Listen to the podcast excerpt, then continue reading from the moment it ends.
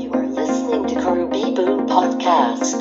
คุณกำลังฟังคารุพิบูลพอดแคสต์ผลิตโดยคณะครุศาสตร์มหาวิทยาลัยราชภัฏพิบูลสงคราม สวัสดีครับทุกท่านขอต้อนรับนะครับ เข้าสู่คารุพิบูลพอดแคสต์ EP สองนะครับ วันนี้เรา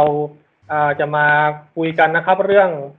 อ่ามามีมีบทความบทความหนึ่งนะครับ เรื่องผลการใช้กระบวนการจัดการเรียนการสอนแบบทีมเบสเลิร์นนิ่งนะครับ ในรายวิชาคอมพิวเตอร์กราฟิก สำหรับครูนะครับสำหรับนักศึกษาระดับปริญญาตรีวันนี้เราอยู่กันสามท่านนะครับ เดี๋ยวให้แต่ละท่านนะครับ แนะนำตัวเริ่มจากท่านอาจารย์บุญส่งครับเรียนเชิญครับ ครับ สวัสดีครับอ่าผมอาจารย์ดรบุญส่งกวยเงินนะครับ อาจารย์ประจำสาขาการวิจัยแล้วก็ประเมินผลการศึกษานะครับ คณะครุศาสตร์มหาวิทยาลัยราชภัฏพิบูลสงครามครับ ครับผมอาจารย์เต้ยจากสาขาวิชาเทคโนโลยีและคอมพิวเตอร์เพื่อการศึกษาครับ ครับผมอาจารย์รงรบนะครับ จากสาขาเทคโนโลยีและคอมพิวเตอร์เพื่อการศึกษานะครับ ก่อนที่จะ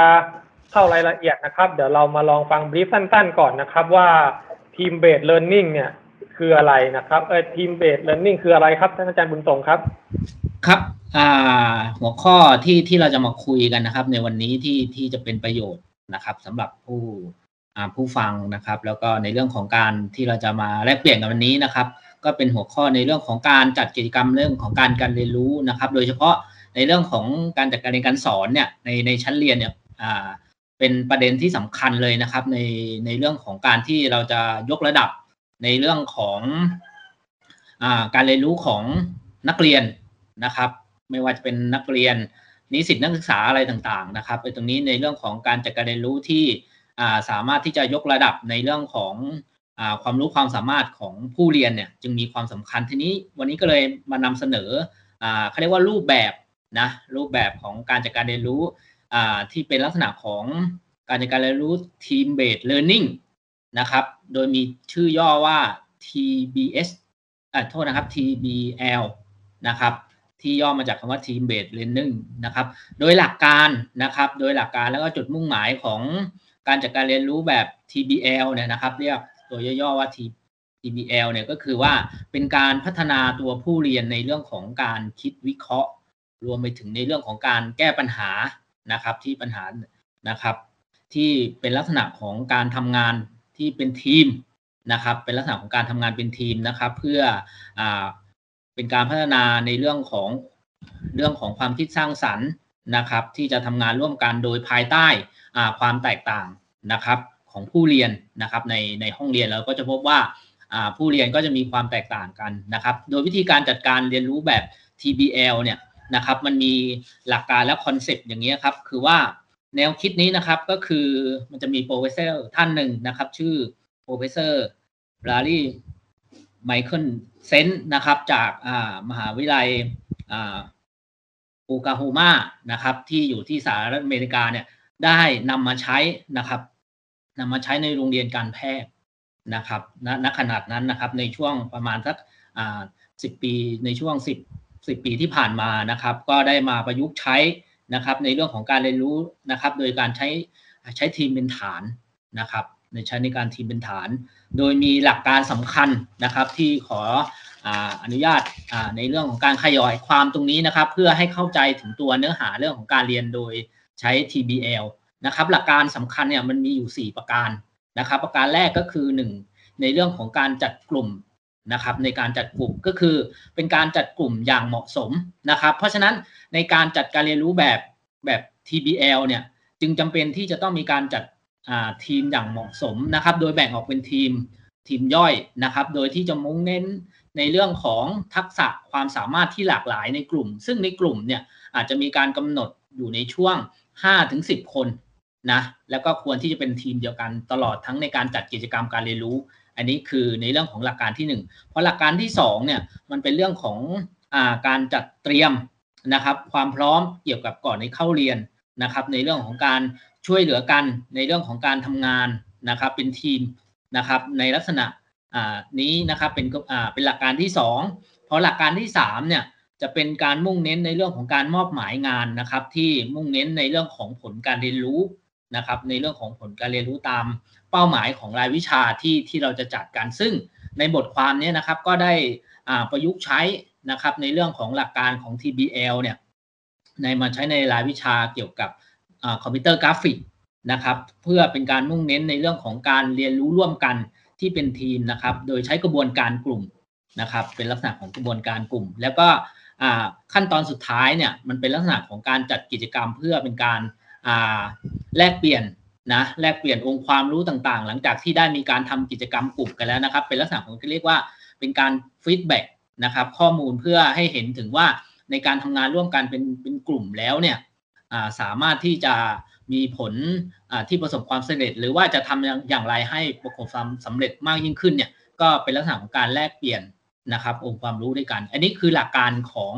ตัว TBL นะครับที่อยากจะ มาขยายความหลังจากที่ผู้ที่มีความสนใจที่จะนำในเรื่องของการจัดการเรียนรู้แบบ TBL นะครับ ตัวนี้ก็เบื้องต้นก็ได้นำเสนอเท่านี้นะครับ ครับเอานี้ตามที่บทความเขานำเสนอเนี่ยนะครับ ผมก็อยากจะทราบนะครับ ทราบต่อว่าท่านอาจารย์ปิยมนัทครับ พอเราเข้าใจเรื่องว่า team-based learning คืออะไรแล้วเนี่ย จากบทความเนี่ยครับเขานำไปใช้ในการเรียนการสอนยังไงครับอาจารย์ ยังไม่ได้อ่านเลยครับเดี๋ยวขออนุญาตเสริมนะครับ ขออนุญาตเสริมตรงตรงนี้เนาะว่าว่าลักษณะของของการนำไปใช้นะครับ ของงานวิจัยชิ้นนี้นะครับ ก็ประยุกต์ในลักษณะของการนำไปใช้นะครับ ในเรื่องของตัวกิจกรรมตัวเนื้อความนะครับ ก็คืออ่าได้มีการประยุกต์ใช้ในเรื่องของการศึกษาในเรื่องของกระบวนการจัดการการเรียนรู้แบบ TBL เนี่ย นะครับ ก็คือหนึ่งกระบวนการก็คือได้มีการทำการทดสอบความรู้ความสามารถนะครับ ที่เป็นลักษณะของอเป็นรายบุคคลก่อนนะครับ ก่อนที่จะก่อนที่จะทำทีมเนี่ยก็ได้มีการทดสอบนะทดสอบมีการเตรียมเตรียมความพร้อมนะครับ ก่อนที่จะเข้าเข้าเรียนเป็นกลุ่มก็คือ เหมือนก็ทำในลักษณะของเขาเรียกว่า P class ก่อนนะครับ P class ก็คือเตรียมเตรียมการสอนนะครับ เตรียมการสอนที่จะเข้าสู่ในเรื่องของการเรียน นะครับ ก็มีการทำลักษณะของตัวกิจกรรมนะครับ ได้มีการเตรียมกิจกรรม มีการวางแผนกิจกรรม ซึ่งในเนื้อหาตัวนี้ครับก็ได้มีการแบ่งเนื้อหานะครับ ในในลักษณะของเรื่องของการทำคอมพิวเตอร์กราฟิกว่ามันควรที่จะมีเนื้อหาอะไรบ้าง มี content อะไรบ้างต่างๆนะครับ รวมไปถึงในเรื่องของการวางแผนในเรื่องของการจัดทำในเรื่องของทีมนะครับ ที่จะเข้ามาร่วมนะครับ โดยมีการคัดเลือกนะครับ ในลักษณะของกิจกรรม นะครับเข้ามาโดยมีการเลือกเนื้อหาต่างๆนะครับทำความเข้าใจตรงมาการทดสอบในเรื่องของความรู้ความเข้าใจเบื้องต้น พอหลังจากที่เราได้มีการกำหนดในเรื่องของเนื้อหาตัวนี้แล้วนะครับ ก็ได้มีลักษณะของการจัดกระบวนการในการเรียนรู้ก็คือดำเนินการเป็นทีมนะครับ โดยมีการแบ่งเขาเรียกว่ามีการแบ่งเนื้อหา มีการแบ่งบทบาทตัวของกิจกรรมนะครับ ที่ได้ทำการศึกษานะครับ ก็เป็นเนื้อหาสาระเกี่ยวกับเรื่องของตัว คอมพิวเตอร์กราฟิกที่จะนำมาใช้นะครับในเรื่องของการจัดการเรียนการสอนนะครับ โดยมีการแบ่งเนื้องานแบ่งกิจกรรมในการทำร่วมกันนะครับ แล้วก็ให้นักศึกษาเนี่ยนะครับที่เป็นนักศึกษานะครับได้มาทำกิจกรรม แล้วก็มีการแลกเปลี่ยนนะครับ โดยผ่านการทำเป็นลักษณะของตัวกิจกรรมนะครับ โครงการเนื้อหาขึ้นมานะครับ เนื้อหาขึ้นมาเพื่อเป็นการแลกเปลี่ยนประสบการณ์ในเรื่องของการจัดทำเนื้อหาที่เกี่ยวข้องเกี่ยวกับเรื่องของ คอมพิวเตอร์กราฟิกนะครับ เรื่องคอมพิวเตอร์กราฟิกนะครับ เพื่ออเป็นการนำเสนอแล้วก็มีการวางแผนในลักษณะของการทำงานเป็นทีมนะครับ โดยมีการแบ่งออกเป็น 2 ทีมนะครับ ในในงานวิจัยชิ้นนี้ได้มีการแบ่งออกเป็น 2 ทีมนะครับ ซึ่งเป็นลักษณะของการทำงานร่วมกันนะครับ ในแต่ละทีมนะครับ เพื่อ ให้ได้เป้าหมายนะครับ เพราะในการกำหนดในเรื่องของตัวเนื้อหาในในบทความนี้ก็คือมีเป้าหมายก็คือ ต้องการที่จะพัฒนาในเรื่องของการใช้กราฟิกนะครับในในในวิชาคอมพิวเตอร์เนี่ยครับเข้ามาพัฒนาในเรื่องของการเรียนการสอนอะไรต่างๆ ให้มันมีประสิทธิภาพนะครับ ซึ่งในตัวกิจกรรมตัวนี้นะครับก็มุ่งเน้นในเรื่องของการออกแบบนะครับ ตัวกระบวนการในเรื่องของการจัดกิจกรรมนะครับ ก็คือมีการทดสอบก่อนเรียน มีการกำหนดหัวข้ออย่างที่ได้ นำเรียนไปแล้วมีการสร้างทีมนะครับ แล้วก็มีการศึกษาในเรื่องของความรู้ความเข้าใจในลักษณะของการทำงานเป็นทีมร่วมกันนะครับ แล้วก็เป็นการจัดกิจกรรมระดมความคิดเห็นนะครับ แล้วก็สุดท้ายก็ได้มีการทดสอบในเรื่องของความรู้ความเข้าใจ แล้วก็สรุปผลนะครับว่าสิ่งที่ที่ได้จากการทำกิจกรรมร่วมกันเนี่ยที่แบ่งออกเป็นทีมนะครับณขณะเนี้ย นะครับที่มีจำนวนทั้งหมด 22 คนนะครับในเรื่องของการทำงานเป็นทีมนะครับที่มีการดำเนินการทดสอบตรงนี้นะครับ อันนี้เป็นลักษณะของตัวกระบวนการนะครับ แล้วก็กิจกรรมที่ที่ได้ดำเนินการตรงนี้นะครับ ในในตัวเนื้องานของงานวิจัยครับ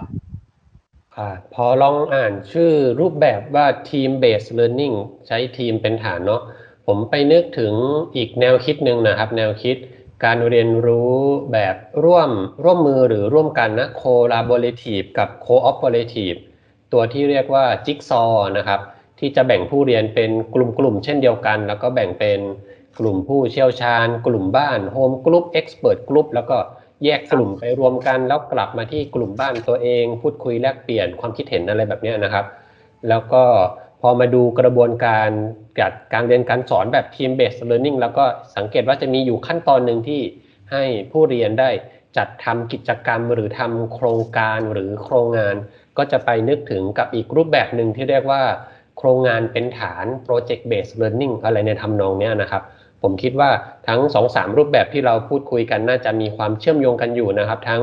team based learning project based learning แล้วก็การเรียนแบบจิ๊กซอว์นะครับ เออมีมีคำถามมาประมาณนี้ครับอาจารย์อ่าด้วยด้วยเนื้อหาของวิชาที่เขานำมายกตัวอย่างเนี่ยนะครับ ก็คือรายวิชาคอมพิวเตอร์กราฟิกสำหรับครู ซึ่งตัวเนี้ยมันเป็นการวัดสมรรถนะรายบุคคลว่าเอ่อทักษะกราฟิกมากน้อยแค่ไหนเขาเนี้ยถ้าเราใช้ทีมเบสเ e ร์นนิ่งซึ่งการทำงานเป็นกลุ่มเนี่ย ตรงเนี้ยมันทำให้เราทำให้การเรียนการสอนเนี่ยเอ่อส่งเสริมสมรรถนะได้น้อยลงหรือเปล่าครับ ในเมื่อเขาไปทำงานเป็นกลุ่ม อ่าตรงนี้นะครับเดี๋ยวเดี๋ยวไงเดี๋ยวผมแชร์ตัวตัวโมเดลให้ดูเนาะพอดีมันเป็นโมเดลในเรื่องของการการการใช้การจัดการเรียนรู้โดยใช้อ่าทีมเป็นฐานนะครับ ก็เป็นลักษณะของตัวโมเดลที่ที่เขาได้มีการนำเสนอนะครับนำเสนอให้ให้อ่าในเรื่องของการมาประยุกต์ใช้นะครับ ซึ่งเดี๋ยวผมขออนุญาตอ่าแชร์นะครับ แชร์ในส่วนที่ที่เป็นในเรื่องของตัวรูปแบบนะครับ เพื่อให้เห็นถึงตัวอาจารย์เล่าให้ฟังก็ได้ครับเดี๋ยวผู้ฟังไม่เห็นภาพ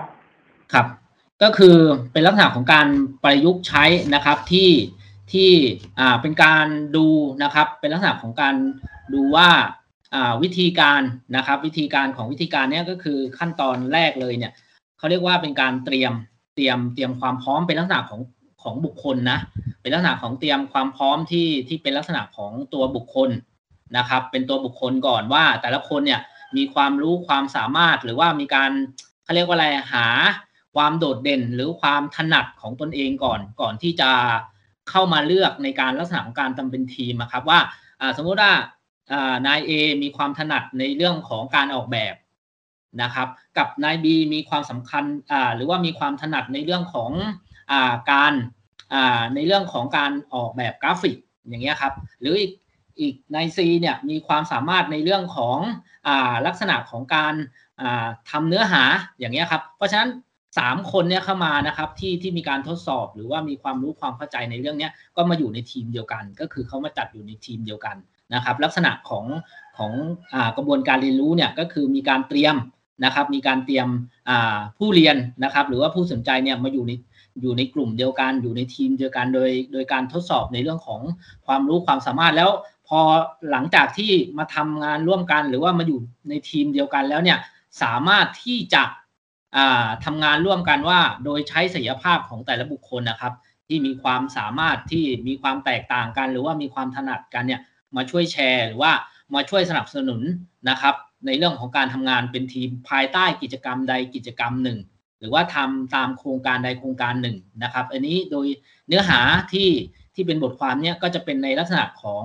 อการทดลองเนื้อหานะครับ ที่เป็นลักษณะของเนื้อหาจะเป็นคอนเทนต์เกี่ยวกับเรื่องอการใช้กราฟิกนะครับ ในเรื่องของการเรียนการสอนในวิชาคอมพิวเตอร์นะครับ ตัวนี้ก็คืออสิ่งที่ที่เป็นกระบวนการที่ที่ไปตอบของท่านอาจารย์ปืนว่าเอ๊ะถ้ามีการ test ก่อนเนี่ยมันจะมี dropในเรื่องของการทำงานเป็นทีมไหมมันเป็นลักษณะของการคัดเลือกคนกิจกรรมที่จะเข้ามาร่วมในเรื่องของการทำงานเป็นทีมณตรงนี้ครับ เพื่อที่จะต่างคนต่างจะได้แชร์ หรือว่าช่วยส่งเสริมและสนับสนุนในเรื่องของความรู้ความเข้าใจกันนะครับ ตรงนี้ครับ มันมันมีแนวคิดนะครับ ในเรื่องของการทำงานระหว่างยุคอุตสาหกรรม กับยุคก่อนอุตสาหกรรมนะครับ ประมาณนี้ครับว่าในยุคก่อนอุตสาหกรรมเนี่ยเวลาที่เราจะทำประกอบกิจการอะไรก็แล้วแต่เนี่ยคนหนึ่งคนใช่ไหมครับ สมมติว่าเป็นเป็นเป็นศาสตร์ชาวบ้านเนี่ยนะครับ เขาต้องทำเป็นหมดครบกระบวนการเลยนะครับ ประกอบรถยนต์หนึ่งคันเนี่ยเขาต้องทำเป็นทั้งคันเลย เพื่อเพื่อผลิตเป็นชิ้นงานมาขายเป็นคล้ายๆกงสีนะครับ แต่คราวนี้พอมาจากพอเข้าสู่อุตสาหกรรมเนี่ยเวลาที่เราเรียนหนังสือเนี่ย เราจะเรียนจะจะเรียนเฉพาะฟังก์ชัน เช่นผมเรียนประกอบประตู อาจารย์บุญส่งเรียนทำล้อ อาจารย์วิยมนัทเรียนทำเครื่องยนต์ แล้วก็ตัวเราพอพอเรียนจบเนี่ย ก็จะกลายไปอยู่ในกลไกหนึ่งของตลาดแรงงาน ก็ต้องไปเป็นเป็นลูกจ้างในในตลาดแรงงานคราวนี้ครับถ้ากลับมาที่งานวิจัยเนี่ย ถ้าถ้าเราไม่สอนเด็กให้ให้เป็นอย่างครบวงจรโดยที่เราไประบุบทบาทว่าเด็กคนนี้ถนัดแบบนี้ต้องทำหน้าที่นี้ เด็กแบบนี้เด็กคนนี้ถนัดแบบนี้ต้องทำหน้าที่นี้ต้องรวมกันเท่านั้น จึงจะ mission complete อย่างนี้เวลาที่นักศึกษาเราจบไปเนี่ย จะมีปัญหาตอนทำงานไหมครับ หรือว่ายังไงดีครับ อ่ามันมองได้อ่าโดยโดยโดยโลกของในอนาคตหรือว่าแรงงานในปัจจุบันหรือในอนาคตในเรื่องของตัวเขาเรียกว่าสกิลนะครับ หรือว่าความรู้ความสามารถนะครับ จริง ๆแล้วเนี่ยตัวความสามารถตรงนี้นะครับ ตัวตัวเนื้องานผมพยายามเชื่อมโยงว่า ถ้าพูดถึงในเรื่องของความต้องการของผู้ประกอบการหรือว่าตลาดนะครับ คือเขาก็ต้องการที่ผู้ที่ ใช้บัณฑิต หรือว่าผู้ที่จบไปแล้วเนี่ยมีความสามารถที่หลากหลาย สามารถทำงานได้ครบวงจร ครบเครื่องนะครับ ก็คือใช้ทรัพยากรหนึ่งคน หรือว่าจ้างเข้ามาหนึ่งคน หรือว่าเป็นต้นทุนหนึ่งคนและสามารถบริหารจัดการหรือทำนะครับ ในตัวเนื้องานได้หลาย ๆ ชิ้นหลาย ๆ ส่วนแล้วเนี่ยมันได้ผลลัพธ์ที่ออกมาแล้วมันมีประสิทธิภาพอันนี้ก็คือผู้ประกอบการก็ต้องการหรือว่ามันเป็นคุณลักษณะ นะครับที่สำคัญของของบัณฑิต หรือว่าผู้ใช้บัณฑิตเนี่ยต้องการนะครับ ทีนี้พอมามาเชื่อมโยงของตัวกิจกรรมที่ที่ที่บทความนี้นำมาใช้นะครับ ผมเข้าใจว่าตัวบทความนี้นะครับในลักษณะของรูปแบบแนวคิดในเรื่องของการใช้การเรียนการสอนแบบ TBL ผมเข้าใจว่าในเมื่อแต่ละคนเนี่ยมันมีความถนัดหรือว่ามันมีความไม่ ไม่รอบรู้นะครับที่ที่ที่เป็นอยู่เนี่ยก็เลยจะใช้วิธีการโดยใช้ TBL เนี่ยมาช่วยในลักษณะของการเรียนรู้ร่วมกันนะครับ เป็นการแชร์กัน เป็นการลักษณะของการแลกเปลี่ยนแล้วก็ให้เกิดนะครับ องค์ความรู้ที่เป็นลักษณะขององค์รวมอะนะครับ ไม่ว่าแต่ละคนอย่างที่บอกมีความรู้ทางด้านอ่าอย่างใดอย่างหนึ่ง แต่ว่าในเนื้องานนั้นเนี่ยมันจำเป็นที่จะต้องมีทักษะหลาย ๆ เรื่อง แต่ผมเข้าใจว่า ในแต่ละบุคคลหรือว่าในแต่ละกิจกรรมที่เขาใช้การเรียนรู้ โดยใช้ทีมเป็นฐานเนี่ยเพื่อที่จะมาเติมเต็ม แล้วก็เข้าใจว่าน่าจะมาช่วยสนับสนุนแล้วก็ส่งเสริมนะให้แต่ละคนเนี่ยมีความรู้ความสามารถแล้วก็รู้ในเรื่องของความเกี่ยวเนื่อง แล้วก็ความเชื่อมโยงกันในเรื่องของการทำงานนะในเรื่องของการทำงานผมเข้าใจว่าลักษณะรูปแบบของวิธีการนี้มาน่าจะเป็นการเชื่อมกันว่า ถ้า ความแตกต่างของแต่ละบุคคลมันยังมีอยู่เนี่ย เราจะทำยังไงเพื่อให้ตัวเนื้องานหรือตัวชิ้นงานที่ที่ที่เราจะบรรลุเป้าหมายเนี่ย เพราะว่าในต่อในกรอบตัวเนื้องานที่ที่เป็นงานวิจัยเนี่ยก็คือหนึ่งสิ่งที่ที่เขามองโดยร่วมกันเลยก็คือ การกำหนดเป้าหมายร่วมกัน นั่นแสดงว่ามันมีบางสิ่งบางอย่างที่มันไม่สามารถที่จะทำแล้วจบได้ด้วยตัวบุคคลใดบุคคลหนึ่ง แต่ว่ามันอาศัยการทำงานเป็นทีมขององค์กร นะครับเพราะตัวในตัวหลักการหรือว่ากรอบแนวคิดเขาก็คือหนึ่งมีการกำหนดเป้าหมายร่วมกัน มีการแลกเปลี่ยน มีการปฏิสัมพันธ์ แล้วก็สุดท้ายมีการสรุปในสิ่งที่เป็นองค์ความรู้ ผมเข้าใจว่าในลักษณะของการจัดการเรียนรู้น่าจะเป็นการหลอมรวมในเรื่องของแต่ละบุคคล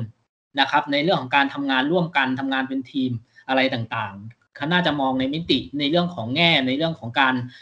ในการสร้างนะในการสร้างบัณฑิตหรือการสร้างผู้เรียนนะครับที่จะ สำเร็จไปแล้วแล้วก็ออกไปใช้ประโยชน์ น่าจะเป็นลักษณะในมุมมองตรงนี้ในเรื่องของการสร้างให้แต่ละคนเนี่ยที่มีความแตกต่าง หรือความถนัดที่แตกต่างกันเนี่ยมาทำงานร่วมกันแล้วก็เรียนรู้ร่วมกันนะครับ เอ๊ถ้าเกิดว่าผมจะสอนวิชาระดับปริญญาตรีสักวิชาหนึ่งเช่น เช่นไอคอมพิวเตอร์กราฟิกนี่ก็ได้ครับ แล้วผมก็กำหนดหัวข้อเรื่องที่เราจะเรียนกันในเทอมนี้ แล้วก็แบ่งเด็กเป็นทีม แบ่งเด็กเป็นกลุ่ม แล้วก็ให้แต่ละกลุ่มไปเลือกไปศึกษาไปค้นคว้าในเรื่องที่ที่แต่ละคนต้องการโดยมีอาจารย์ไกด์หัวข้อเบื้องต้นไว้อย่างเงี้ยนะครับ ก็จะถือว่าผมจัดการเรียนการสอนโดยใช้ทีมเป็นฐานอย่างนั้นแล้วหรือเปล่าครับ ครับคืออย่างนี้ครับอาจารย์เต้ยผมก็จะเสริมนิดนึงตัวตัวเขาเรียกว่าแนวทางในเรื่องของการดูเขาเรียกว่า ประสิทธิภาพในเรื่องของการเรียนทีนี้เขาเขามีลักษณะของการอ่าดำเนินการหรือว่าในลักษณะของตัวกิจกรรมและบทบาทเขาแบ่งออกเป็นเป็นสามระยะหรือว่าสามเป้าหมายนะครับในในลักษณะของการจัดการเรียนรู้แบบนี้นะครับ คือบทบาทที่เกี่ยวข้องเลยก็คือมีตัวครูผู้สอนนะครับ อย่างที่อาจารย์เต้ยบอกเอ๊ะมันจะต้องมีอาจารย์ผู้สอนในรายวิชาใดวิชาหนึ่ง เช่น วิชาคอมพิวเตอร์กราฟิก แล้วก็ผู้เรียน ทีนี้บทบาทของผู้สอนเนี่ยนะครับในเขาเรียกว่าระยะแรกเนี่ย นะครับ ก็คือว่าถ้าเป็นบทบาทนะครับ บทบาทหน้าที่ของผู้สอนเนี่ยคือผู้สอนเนี่ยจะต้องอมีความรู้ความเข้าใจในเรื่องของการจัดการเรียนรู้แบบ TBL นะครับ มีการมอบหมาย มีการมอบโจทย์นะครับ เนื้อหาสิ่งที่ต้องการให้ผู้เรียนเนี่ยมีความรู้ความเข้าใจ เพราะฉะนั้นบทบาทของผู้เรียนนะครับ หรือว่าสิ่งที่ผู้เรียนจะต้องทำก็คือหนึ่งมันต้องมีการกำหนดในเรื่องของ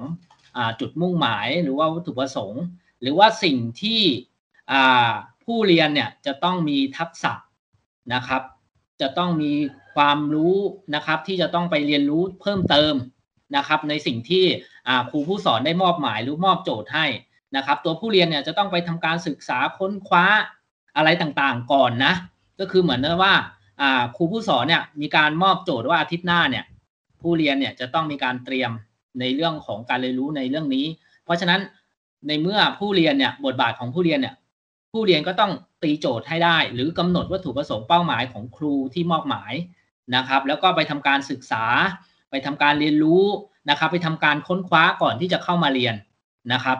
พอในลักษณะก่อนที่มีการเตรียมตัวเขาเรียกว่าเตรียมตัวก่อนเข้าเรียน พอในลักษณะของการเข้าเรียน นะครับ ในห้องเรียนในในรายวิชาคอมพิวเตอร์กราฟิกเนี่ยพอถึงเวลาเสร็จปุ๊บก็มีการทดสอบในเรื่องของความรู้ความเข้าใจก็คือบทบาทของครูเนี่ยก็มีกิจกรรมให้ทำไม่ว่าจะเป็นกิจกรรมทดสอบรายบุคคล กิจกรรมทดสอบเป็นรายกลุ่มนะครับ มีการตั้งข้อคำถาม มีประเด็นในการคำถามนะครับมีในบทบาทของผู้สอนนะครับ เพื่อให้ผู้เรียนเนี่ยสามารถที่จะหาคำตอบสรุปผล นะครับ แล้วก็เป็นการสะท้อนผลในลักษณะของการทำงานเป็นกลุ่ม แล้วก็ทำงานเป็นรายบุคคลด้วย เพราะฉะนั้นในเรื่องของทีมเนี่ยหนึ่งมันก็จะดูในเรื่องของความรู้ความสามารถที่เป็นตัวบุคคลที่รับผิดชอบนะครับก็อีกส่วนหนึ่งที่ทำงานเป็นกลุ่ม ก็คือแต่ละคนเนี่ยได้รับผิดชอบ แล้วมีการมอบหมายมีการวางแผนทำงานร่วมกัน แล้วงานบางงานเนี่ยมันจะต้องเสริมกันเชื่อมกันต่อกันอย่างนี้ครับ เพราะฉะนั้นบทบาทของครูก็จะมีหน้าที่ในการไกด์ไลน์แล้วก็จัด รูปแบบจัดกิจกรรมนะครับ เพื่อให้ผู้เรียนเนี่ยหนึ่งได้มีความรู้นะครับ ในเรื่องนั้นๆ ที่ได้รับมอบหมายกับ 2 ให้ผู้เรียนเนี่ยให้ได้เกิดการแลกเปลี่ยนกันนะว่าแต่ละคนที่ได้รับการมอบหมายไปหลังจากที่ได้โจทย์ก่อนก่อนที่จะเข้ามาเรียนนะครับ แล้วก็เอาความรู้ที่ได้มีการสืบค้น เอาองค์ความรู้ที่ได้มีการค้นคว้ามานะครับ มาแลกเปลี่ยนกัน แล้วก็มาปฏิบัตินะครับ แล้วก็ให้เห็นผลพอตอนสุดท้ายพอหลังจากที่ดำเนินกิจกรรมเสร็จปุ๊บ จบแล้วเนี่ยผู้เรียนนะครับก็ได้มีการประเมิน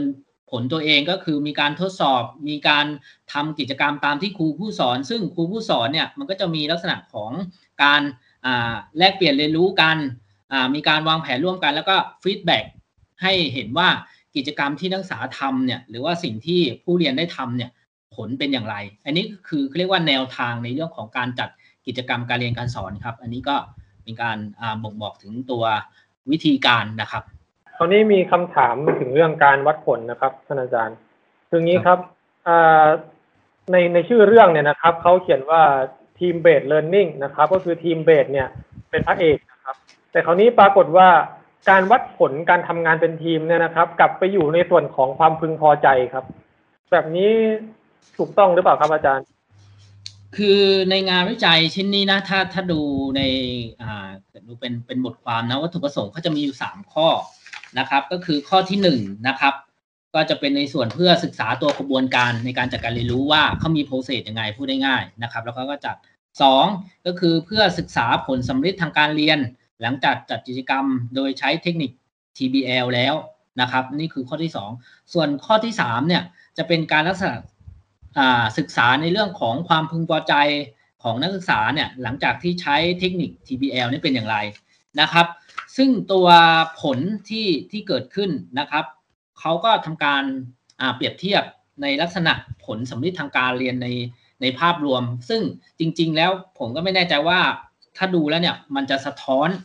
นะมันจะสะท้อนในเรื่องของความสามารถที่แท้จริงหรือว่า สะท้อนในเรื่องของผลในเรื่องของการจัดกิจกรรมการเรียนรู้หรือไม่ ซึ่งตัวกิจกรรมการเรียนรู้เนี่ยมันมีวิธีการวัดแล้วก็ประเมินผลที่หลากหลายนะครับ ที่หลากหลายแต่ว่าเขาเลือกใช้ในลักษณะของการประเมินผลในลักษณะภาพรวม ก็คือมาดูก่อนก่อนที่จะเรียนกับหลังที่จะเรียนเลยนะครับ เป็นอาจจะเป็นในลักษณะของตัวคะแนนเป็นคะแนนออกมา นะครับ เป็นลักษณะของการวัดแค่ในภาพรวมเฉยๆว่า โดยดูองค์รวมเนี่ย โดยไม่ได้ดูในลักษณะของตัวกิจกรรมในตัวกิจกรรมที่มีการออกแบบขึ้นมา เป็นลักษณะของการเปรียบเทียบ pre test post test ได้เห็นว่าก่อนเรียนเป็นยังไงกับหลังเรียนเป็นยังไงนะครับ ตัวนี้มันก็ไม่ได้ค่อยสะท้อนถึงในในรายละเอียดนะ จริงๆนะ่ะถ้าใช้ในรูปแบบการเรียนนี้สิ่งที่น่าสนใจก็คือหนึ่งตัววิธีการ นะตัววิธีการรูปแบบนะครับ แล้วก็ลักษณะของผลที่จะเกิดขึ้นนะครับ อันนี้เป็นการวัดสุดท้ายปลายทางว่าก่อนเรียนโดยใช้เทคนิคแบบนี้กับหลังเรียนใช้วิธีเทคนิคแบบนี้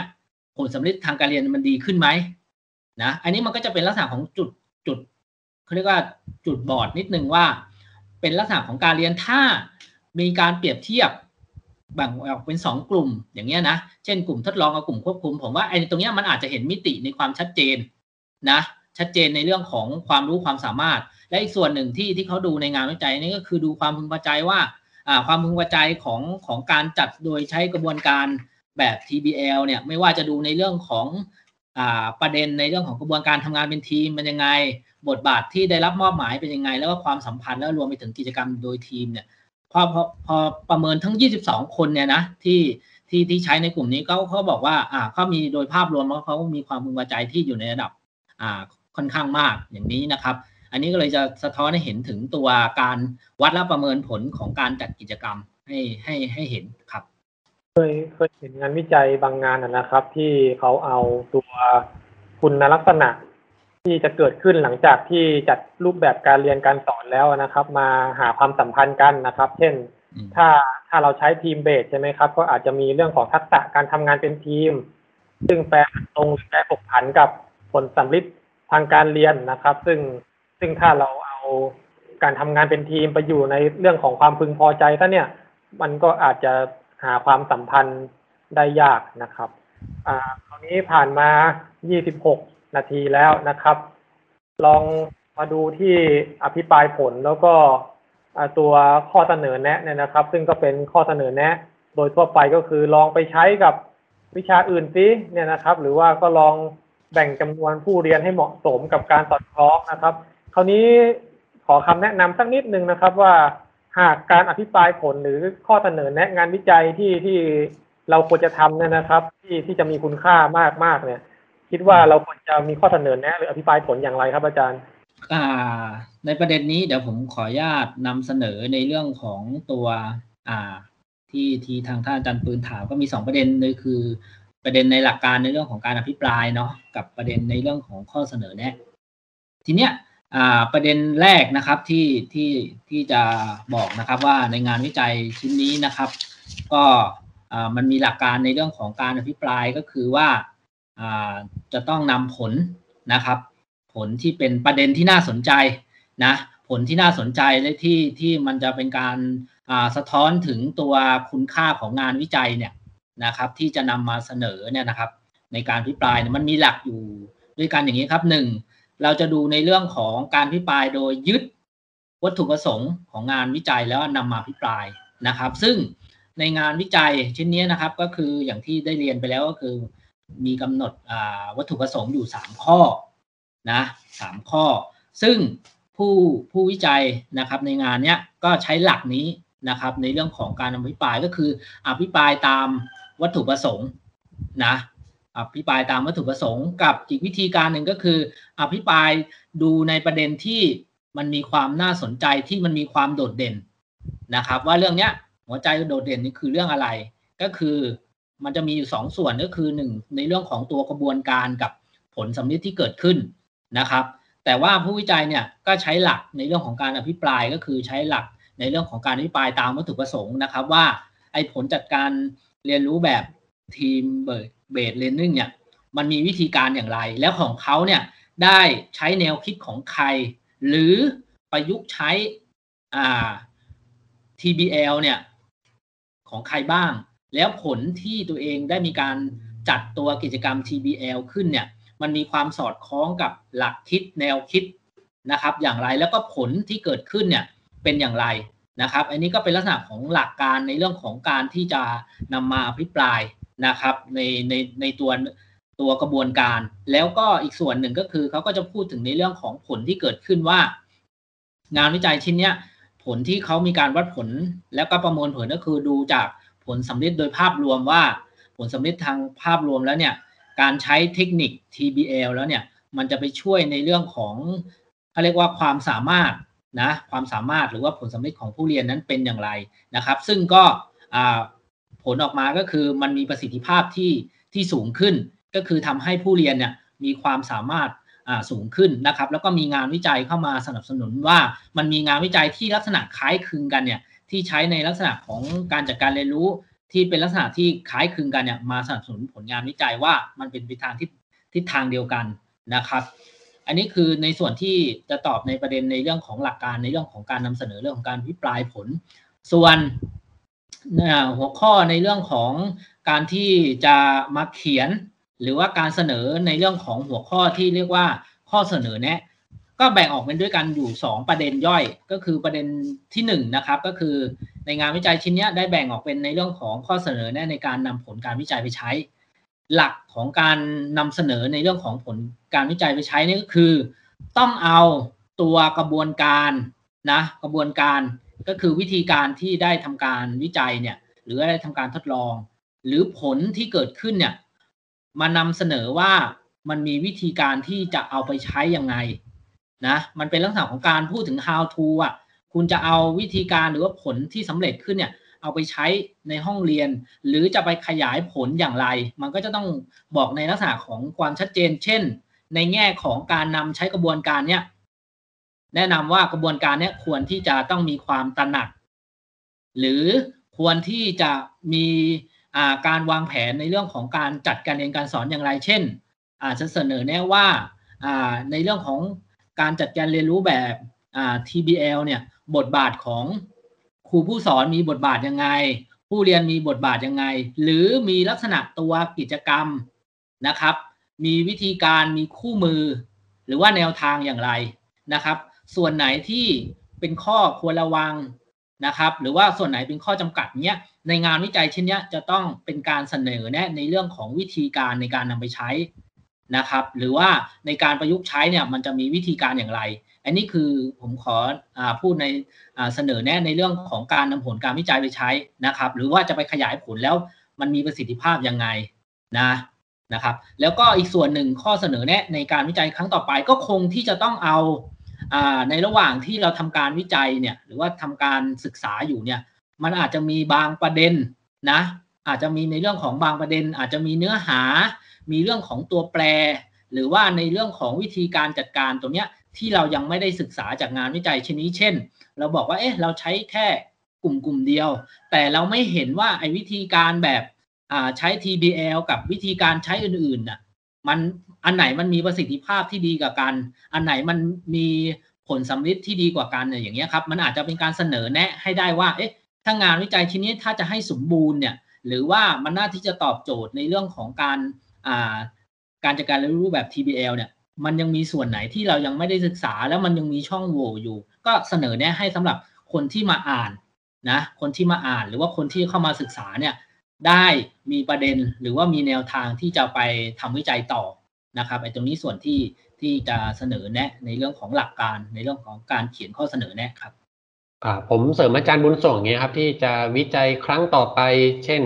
เพิ่มกลุ่มทดลองกลุ่มควบคุมนะครับ ผมนึกถึงการจัดการเรียนรู้แบบร่วมมือนะครับ cooperative learning ซึ่งก็มีอีกหลายรูปแบบนะครับ เช่น การเรียนแบบจิ๊กซอว์การเรียนแบบแบ่งทีมผลสำลิดนะครับ student team achievement division หรือที่เรารู้จักกันในนามว่า STAD นะครับ หรือว่าอ่าหลาย ๆ แบบนะครับ ที่ส่วนใหญ่ก็จะเน้นเป็นทีมนะครับ ทีมเกมทัวร์นาเมนต์ learning together ทีม assisted individualization อะไรในทำนองเนี้ยนะครับ ซึ่งทั้งหมดก็ ลักษณะว่าให้เน้นผู้เรียนเป็นศูนย์กลางนะครับ อีกประเด็นหนึ่งก็จะเสริมท่านอาจารย์ปืนนะครับที่พูดถึงตัวแปรตามนะครับว่า เอ๊ะเราเราเน้นการเรียนแบบเป็นทีม การทำงานร่วมกันดังนั้น ตัวแปรนอกเหนือไปจากผลสำลิดแล้วก็ควรจะเพิ่มตัวแปรทั้งด้าน ทักษะการทำงานเป็นทีม หรือว่าสมรรถนะในการทำงานต่างๆนะครับ ซึ่งมันก็จะตอบโจทย์กับทักษะในศตวรรษที่ 21 นะครับในหลาย ๆ ตัว ครับ ขอบคุณทุกท่านนะครับ คราวนี้นะครับหากนะครับท่านใดนะครับ ท่านผู้ฟังท่านใดนะครับ ที่ได้เริ่มนะครับทำการวิจัยนะครับ เชิงทดลองหรือว่าจะเป็นการวิจัยเชิงเอกสารนะครับ แล้วกำลังมองหาสถานที่นะครับ หรือวารสารวิชาการตีพิมอยู่นะครับ เดี๋ยวรบกวนท่านอาจารย์ปิยมนัทนะครับ แนะนำสักนิดนึงว่าเราจะส่งบทความมาได้ที่ไหนอย่างไรครับ ครับสำหรับวารสารครุพิบูลของเราก็อยู่ในระบบฐานข้อมูลออนไลน์ของ TCI นะครับ ที่เว็บไซต์ tci-thaijo.org นะครับท่านสามารถไปสืบค้นได้จากชื่อวารสารเลยครับครุพิบูลหรือว่าจะคลิกจากทางหน้าเว็บไซต์ของคณะก็ได้ครับ ที่เว็บไซต์ของคณะก็จะมีลิงก์เชื่อมโยงไปยังวารสารครุพิบูลครับ สำหรับท่านที่สนใจทำเรื่องเกี่ยวกับการเรียนเป็นทีมทีมเป็นฐานนะครับ ก็อาจจะลองไปสืบค้นงานเก่าๆของวารสารของเราก็ได้นะครับ ที่พูดถึงอยู่นี้จะเป็นบทความปีที่ 7 ฉบับที่1นะครับและอีกเรื่องหนึ่งก็พูดถึงเรื่องการทำงานเป็นทีมเช่นเดียวกันนะครับ อยู่ปีที่ 5 ฉบับที่1นะครับลองไปสืบค้นดูได้ครับ ครับสำหรับท่านใดนะครับที่ต้องการจะสื่อสารกับ